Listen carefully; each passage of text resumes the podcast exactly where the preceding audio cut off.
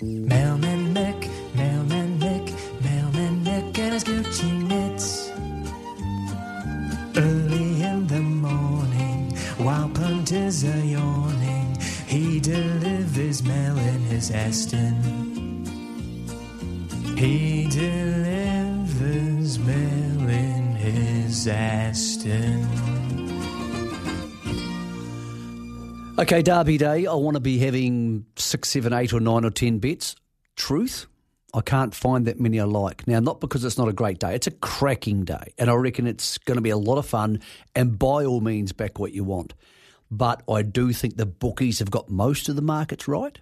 And I do think there's a few horses here who are getting tired because it's been a long, hard summer racing predominantly on very firm tracks.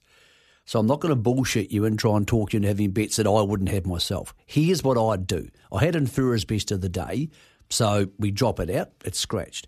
I do think that really helps good oil, who's not well placed at the weights, but I reckon it can get round and be an each way chance. I've backed Orchestral to win at more than three lengths at 4.2. I think it's a very fair price.